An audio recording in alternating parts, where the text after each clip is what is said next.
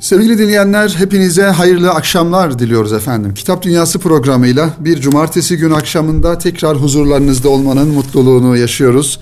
Radyoları başlarında bizi dinleyen sevgili kitap dostlarını, kıymetli dinleyenlerimizi en kalbi duygularımızla, muhabbetlerimizle selamlıyoruz efendim. Kıymetli dinleyenlerimiz yeni kitaplarımız ve yeni konularımızla tekrar huzurlarınızdayız. İnşallah bize ayrılan süre içerisinde bu zaman dilimini, bu güzel dakikaları en güzel şekilde ve en verimli şekilde değerlendirmeyi ümit ediyoruz efendim. Geçtiğimiz hafta dinleyen kardeşlerimiz, kıymetli dinleyenlerimiz hatırlayacaklar Kitap Dünyası programında bazı kitaplarımızı bu haftaya bırakmıştık e, tanıtma noktasında inşallah. Şimdi o kitaplardan devam edelim. Bir yönüyle geçtiğimiz haftaki programın devamı mahiyetinde planımıza aldığımız, size tanıtmayı arzu ettiğimiz kitapları inşallah bu zaman dilimi içerisinde Kitap Dünyası programında sizlere aktaralım efendim. Sevgili dinleyenler, malumunuz olduğu üzere Türkiye Cumhuriyeti, Türkiye Devleti büyük bir medeniyetin bakiyesi olarak günümüzde hayatiyetini sürdürüyor ve 750 bin metrekare kilometre kare alanda e, bölgelerimizle doğusuyla, batısıyla, kuzeyiyle, güneyiyle ve farklı e, insanlarıyla bir yönüyle belki etnik gruplarıyla e, Türkiye'miz hamdolsun e, güzel bir şekilde kardeşliğin, barışın e, tesis edildiği bir şekilde e, devam ediyor. E, tabii ki geçtiği geçmişe baktığımız zaman Türkiye'nin e, küllerinden doğduğu Osmanlı Devleti aslında şu an içinde bulunmuş olduğumuz coğrafyanın çok daha e, ötesinde büyük bir alana sahip bir haritayı oluşturuyordu.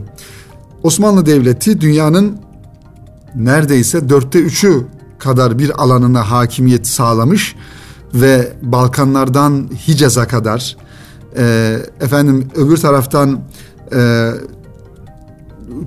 Doğu ülkelerinden e, Tunus, Bangladeş buralara kadar hayatiyetini ve etkisini sürdürmüş. E, bu manada varlığını devam ettirmiş bir e, dünya devleti.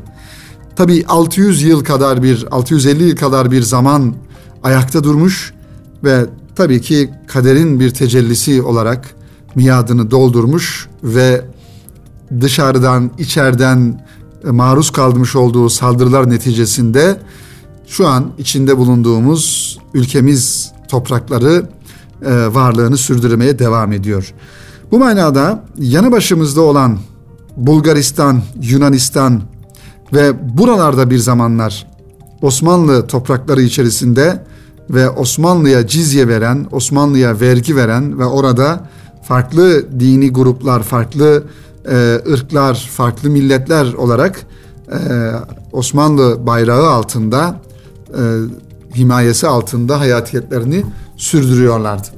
İşte bu aşamada sizlere tanıtacağımız kitap Bulgaristan'la alakalı ve Bulgaristan'da İslam ismini taşıyan özellikle 1878 ve 2018 yılları arasını incelemeye alan tarihi bir vesika hüviyetini taşıyan bir kitap.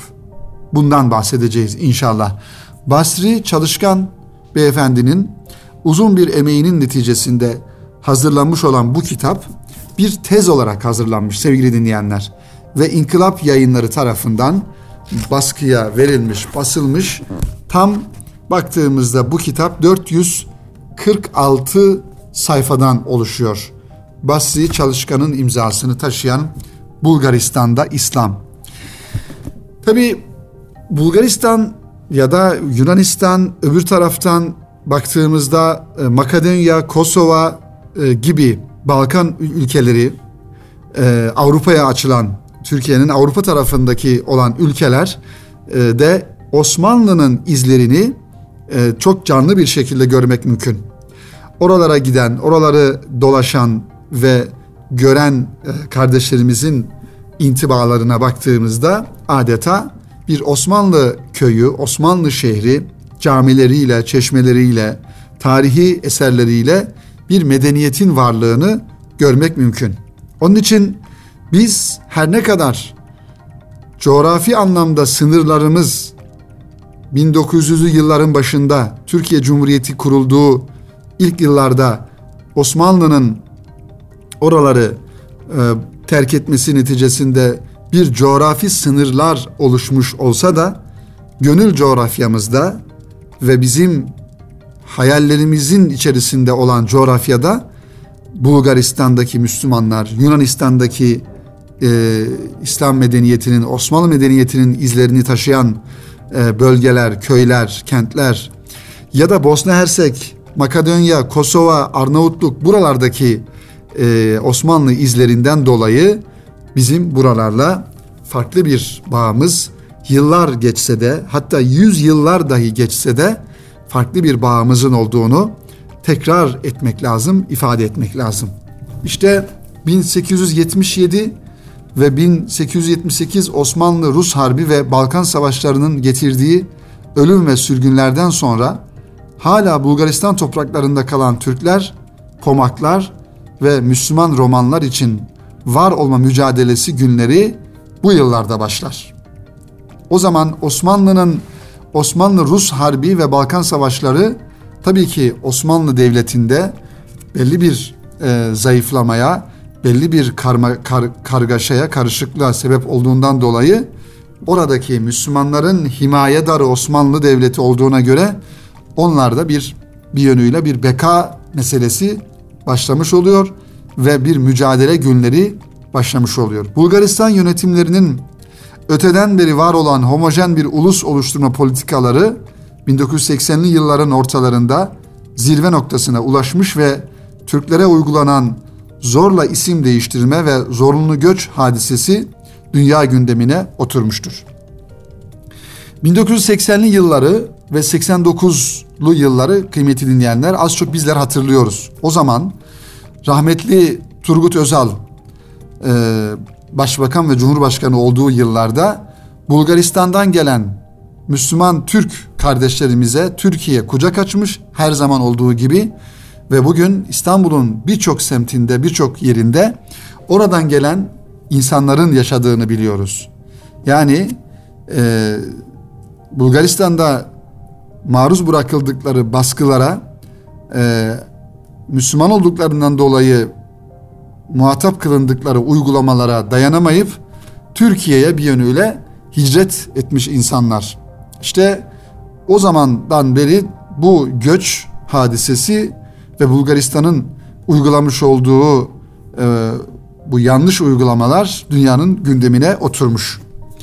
İşte bu elimizdeki eser Osmanlı sonrası Bulgaristan Müslümanlarının demografik yapısını, merkezi dini teşkilatları olan Baş Müftülük Kurumu'nu, camilerini, kadı yardımcıları yetiştirmek üzere ikili anlaşmalara konu olmuş Osmanlı yadigarı Medresetün Nübvab okulunun tarihçesini ve burada yetişen alimleri inceliyor. Basri Çalışkan'ın Bulgaristan'da İslam isimli kitabının temel konuları bunlar.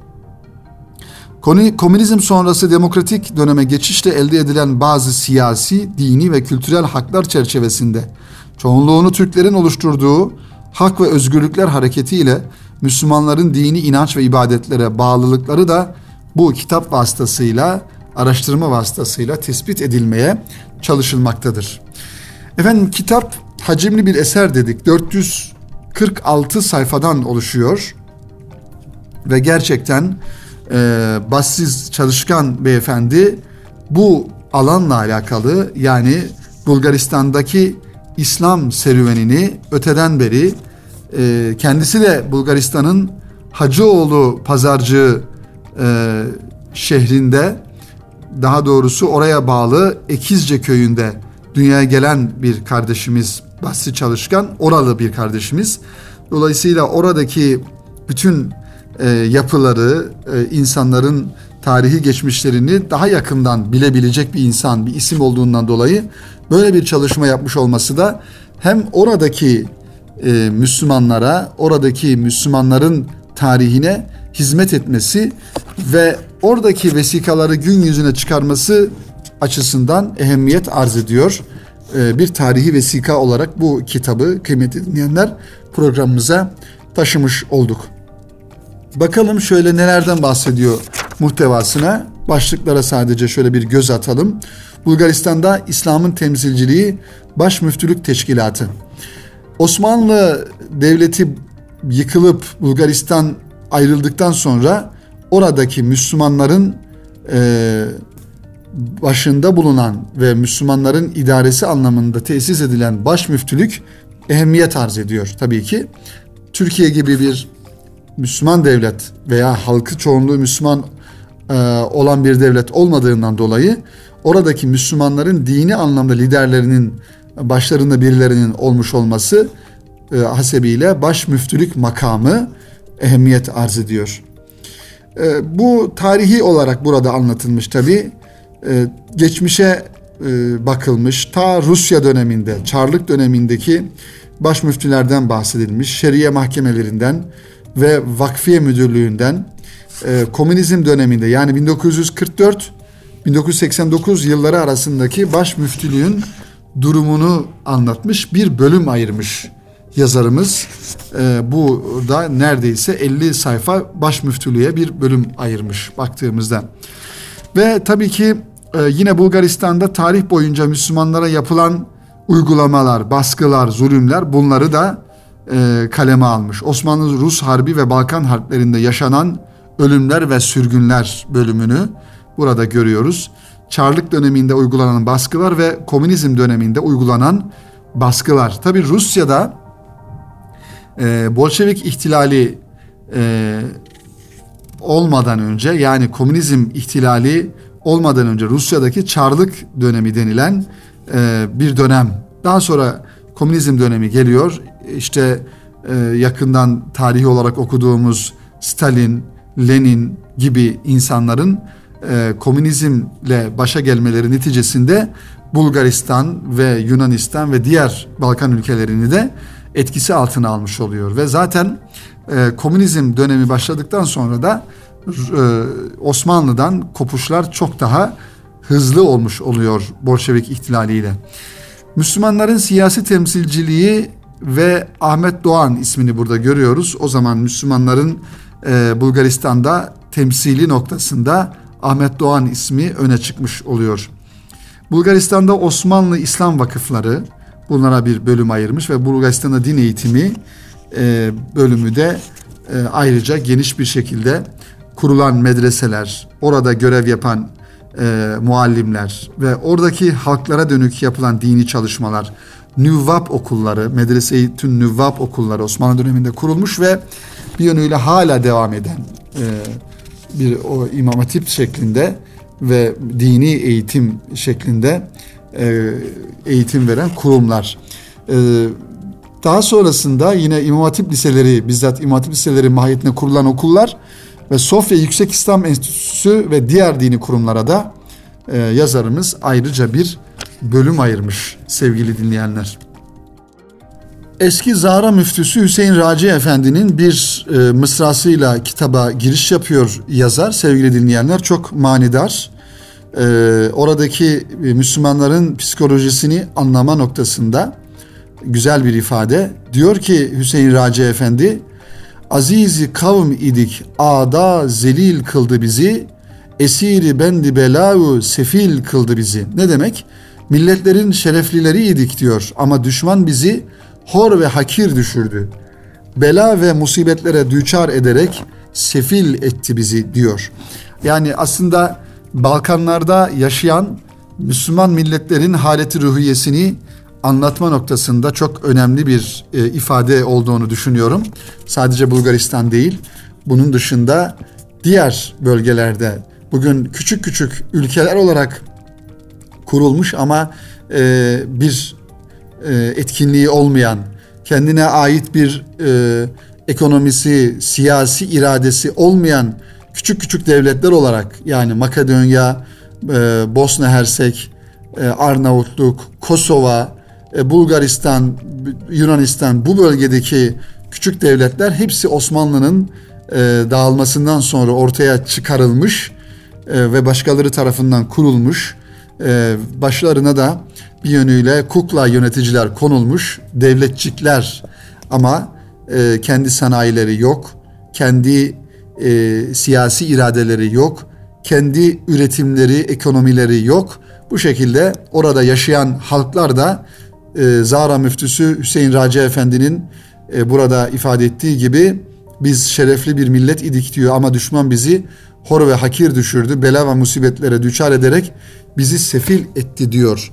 E, Tabi herhalde Osmanlı devletinin ömrü daha uzun olsaydı, dağılmamış olsaydı ve oradaki e, insanlar oradaki akımlara karşı dışarıdan gelen bir takım fikri akımlara karşı e, doğru pozisyon almış olsalardı belki de bugün e, bu şekilde olmayacaktı e, ve sömürü ülkeleri olmayacaklardı maalesef. Türkiye yine buradaki Müslüman milletlerin, Müslüman ülkelerin e, bir yönüyle manevi anlamda abiliğini, himayedarlığını yapmaya devam ediyor. Yapacaktır da çünkü programımızın başında da ifade ettiğimiz gibi her ne kadar haritalar üzerinde sınırlar, çizgiler, coğrafi bölgeler belirlenmiş olsa da bugün Kosova'daki, Arnavutluk'taki, Bulgaristan'daki, Bosna Hersek'teki Müslümanın derdi de bizim derdimiz. Oradaki Müslüman bizim kardeşimiz. Tıpkı Türkiye'de yaşayan kardeşlerimize duyduğumuz duygular gibi aynı duyguları onlara da beslemek zorundayız. Bu bizim Müslümanlığımızın ve İslam olmamızın bir gereği olarak e, düşünmek gerekiyor sevgili dinleyenler. Efendim Bulgaristan'da İslam isimli çalışmayı Basri Çalışkan hazırlamış. İnkılap yayınlarından çıkmış tarihi bir vesika. Bu bölgelere ve buradaki Müslümanların geçmişten günümüze e, tarihi durumlarını ve şu anki durumlarını merak eden dinleyenlerimizin okuyabileceği bir kitap. Bunu da sizlere programımızın birinci bölümünde aktarmış olduk sevgili dinleyenler. Şimdi kısa bir ara verelim programımıza. Kıymetli dinleyenlerimiz aranın ardından kaldığımız yerden devam edelim inşallah. Sevgili dinleyenler tekrar huzurlarınızdayız. Kitap Dünyası programının ikinci bölümünde kaldığımız yerden devam ediyoruz. Bu bölüme kıymetli dinleyenlerimiz bu bölümde e, Erkam yayınlarından çıkan birkaç kitabı inşallah sizin dikkatinize sunmak istiyorum. Muhterem Osman Nuri Topbaş Hoca Efendi'nin kitapları arasından seçtiğimiz birkaç kitabı böyle kısa kısa inşallah e, dikkatinize sunmak istiyorum. E, malumunuz olduğu üzere e, Erkam yayınlarından muhterem Osman Nur Topbaş Hoca Efendi'nin bütün kitapları yayınlanmakta. Yaklaşık e, tasavvufi konular başta olmak üzere İslam tarihiyle alakalı ve diğer sosyal konularla ilgili yazılan e, kitapların sayısı 60 civarında e, bir kitabı e, neşredildi. Kitapları neşredildi muhterem Osman Nuri Topbaş Hoca Efendi'nin. E, tabii bunların e, kıymeti sevgili dinleyenler özellikle tasavvufi anlamda Türkiye'de neşredilen kitapların içerisinde ehli sünnet akidesine, İslam şeriatına e, azami derecede uygun ve hiçbir şekilde Kur'an ve sünnet çizgisinden taviz vermeden e, tasavvufi bir manada bakış açısı ortaya koyarak kaleme alınan ve bir yönüyle de gönül gündemi oluşturan, e, kalbi bir e, irtibat oluşturan muhtevada yazılardan oluşan kitaplar. Muhterem Osman Nur Topbaş Hoca Efendi'nin kitapları. Bunlardan bir tanesi çok önemli bir eser ve her insanın mutlaka okuması gereken e, tasavvufla alakalı İmandan İhsana Tasavvuf e, isimli kitabı muhterem Osman Ertopbaş Hoca Efendi'nin e, güzel bir kitabı. Tasavvufla alakalı e, tasavvufun ne demek olduğunu ve tasavvufun amacını, mahiyetini e, ve özellikle manevi hayatımıza nasıl e, tesir etmesi gerektiğini ortaya koyması açısından önemli bir eser. Hiç şüphesiz ki tasavvuf İslam'ın kalbi hayatı özü ve ruhani yönüdür diye başlıyor eser. Bu demektir ki tasavvuf İslam bağındaki yüce ilim ve irfan ağacının meyve bakımından en semereli dallarından biridir. Bütün bu özellikleriyle toplumun her kesimine hitap eden tasavvuf hem iktisadi ve içtimai rahatlık zamanlarındaki rehavet ve gevşeklikleri engelleyerek zindeliğe devam ettirmiş hem de istila, işgal ve zulüm dolu zor dönemlerin kargaşa ve bunalımları arasında daralmış gönüllere pencereler açarak açarak nefes aldırmıştır. Yani tasavvuf insanın her halinde yani çok e, sıkıntılı olduğu dönemlerde problemli toplumsal anlamda problemli olduğu dönemlerde de ya da tam tersi konforun, lüksün, rehavetin de fazla olduğu dönemlerde dert bu dertlere çare sunabilecek reçeteler barındıran bir e, alandır e, tasavvuf ve yaralı gönüllere merhem, yorgun akıllara teselli ve kurak ruhlara bir manada ab hayat olmuştur. İnsan sıfat-ı ilahiyenin kamil tecellilerine ve ilahi hitaba nail olmuş. Rabbine halife olma istidadıyla yaratılmıştır. Bu bakımdan zübde-i alem olarak yani alemin özü olarak Rabbinden bir sır taşımaktadır insan. Dolayısıyla işlediği günahlar onun kıymetini ne derecede düşürürse düşürsün özündeki değer Allah'ın en şerefli varlığı olması hasebiyle bakidir. Bütün bunlar gösteriyor ki tasavvuf engin bir yapı ve içerik ile ehli imanın elinde vazgeçilmez bir İslami tecelli, feyiz ve olgunluk nimetidir. Bu bakımdan tasavvuf hem Müslümanların kemale ermesi hem de gayrimüslimlerin hidayetine vesile olunabilmesi ve onlara İslam'ın doğru bir şekilde yansıtılabilmesi için büyük önem taşımaktadır. Çünkü gerçek tasavvuf Resulullah'ın mübarek hayatının kıyamete kadar gelecek asırlara ve nesillere inikasını sağlayacak bir gönül aynasından ibarettir. Bu kitapta sevgili dinleyenler tasavvufun genel olarak muhtevasına yer verildikten sonra ana konularını kapsayan marifetullah, muhabbetullah, teskiye-i nefis, tasfiye-i kalp, tasavvufi uslup gibi e, hususlar ele alınmakta ve açıklamalara yer verilmektedir. Bununla birlikte başta Peygamber Efendimiz Aleyhisselam olmak üzere İslam büyüklerinin davranışlarından örnekler sunulmaktadır. Yer yer tasavvufun derinlik ve inceliklerine yönelik şahısları hedef alarak değil, fikir mahiyetinde de bilgilere yer verilmiş. Dolayısıyla doğru bir tasavvufi anlayış nasıl olması gerektiğinin de bir manada açıklaması yapılmış. Bu cümleden şu satırları görüyoruz bu kitabın sayfalarında. Tasavvuf özü itibariyle gönül alemimizin selim bir hale gelip marifetullah ve muhabbetullah'tan hisse alacak bir seviyeye ulaşabilmesi ve bu sayede ilahi vuslata medar olabilecek bir kıvama gelebilmesidir. Bu kıvam bizi kurtaracak olan ruh, Hira ve Sevr'den kalan mukaddes bir mirastır. Zira gerek bu hususi mekanlardan, gerek diğer mekan ve zamanlardan Peygamber Efendimiz Aleyhisselam'a vahyi telakkide takip ettirilen bu manevi eğitim kalp tasfiyesi ve nefis teskiyesinin feyizli zeminini teşkil etmektedir. Evet, imandan ihsana tasavvuf kitabından e, bahisle bu ifadelere yer vermiş olduk. Muhterem Osman Nuri Topbaş Hoca Efendi'nin kaleme almış olduğu bu kitapla ilgili sevgili dinleyenler. Diğer bir kitap, bu da önemli, İnsan denilen muamma.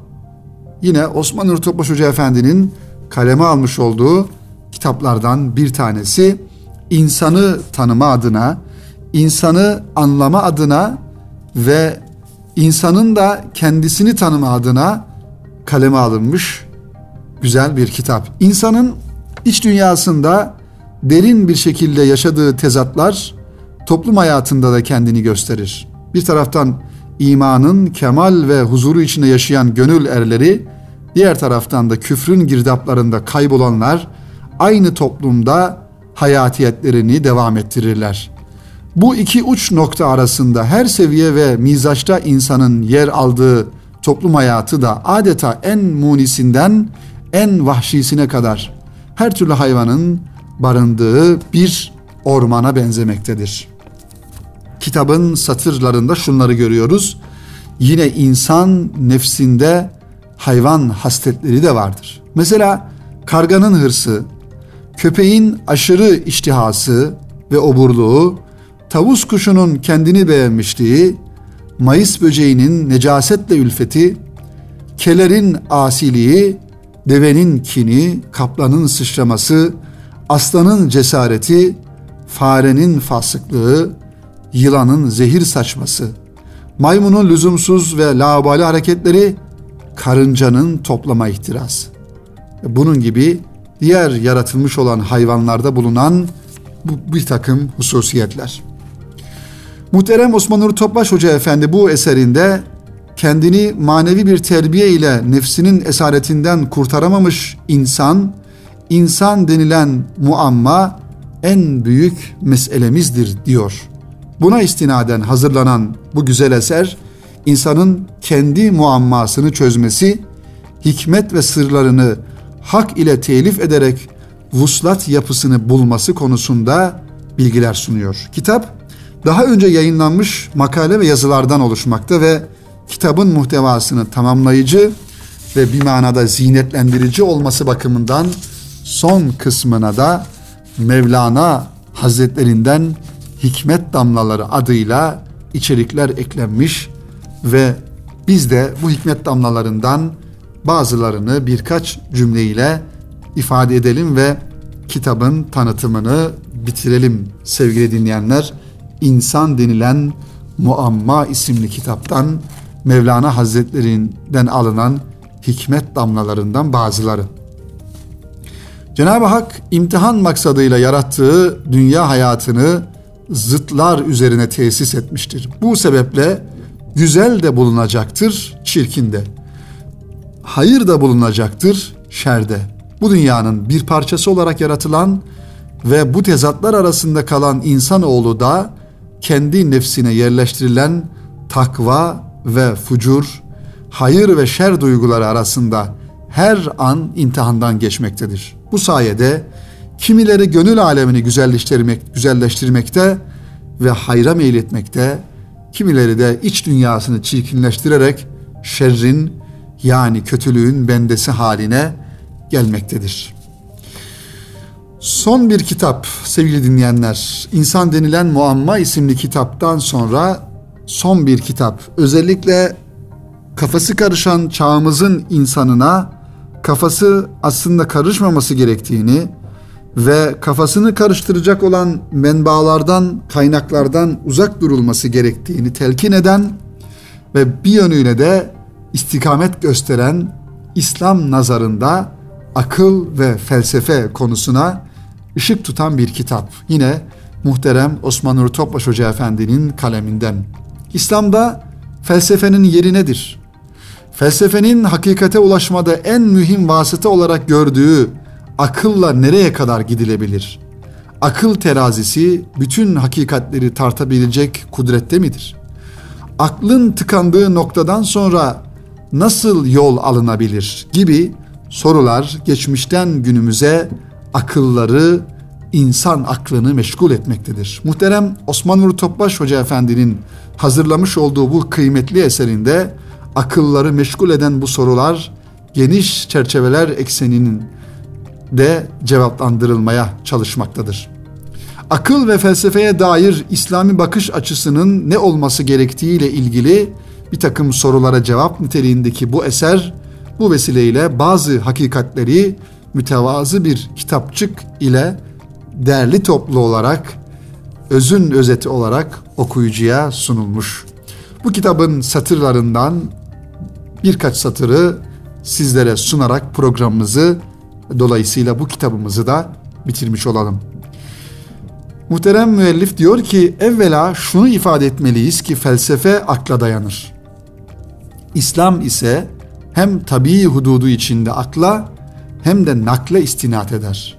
Sonsuz ilim sahibi Rabbimizin tebliğ ettiği hakikatlere istinat eden bir tefekkür sistemiyle beşeri zaaflarla malul ve gücü sınırlı bir akla dayanan felsefe arasında mevzu ve gaye itibariyle benzerlik olsa da metot, vasıta, tefekkür ve tahayyül gücü bakımından büyük farklar mevcuttur. Evet, aklın yetmediği, aklın anlayamadığı, kavrayamadığı noktalarda da iman devreye girer ve orada da Cenab-ı Hakk'ın e, kudretine, tecellisine teslim olmak gerekir sevgili dinleyenler. Efendim bu bölümde de bu vesileyle üç tane güzel kitabı muhterem Osman Nuri Topbaş Hoca Efendi'nin gönül gündeminden, kaleminden süzülen bu güzel kitapları sizlerin dikkatinize sunmuş olduk programımızın ikinci bölümünde. Ve bizden bu haftalık bu kadar sevgili dinleyenler. Önümüzdeki hafta yine cumartesi günü aynı gün aynı saatte tekrar buluşmayı ümit ediyoruz. Rabbimizden kitaplarla geçen bir ömrünüzün olmasını ve kitapların bizi gerçek kitaba ulaştırması temennisiyle hepinizi Rabbimize emanet ediyoruz.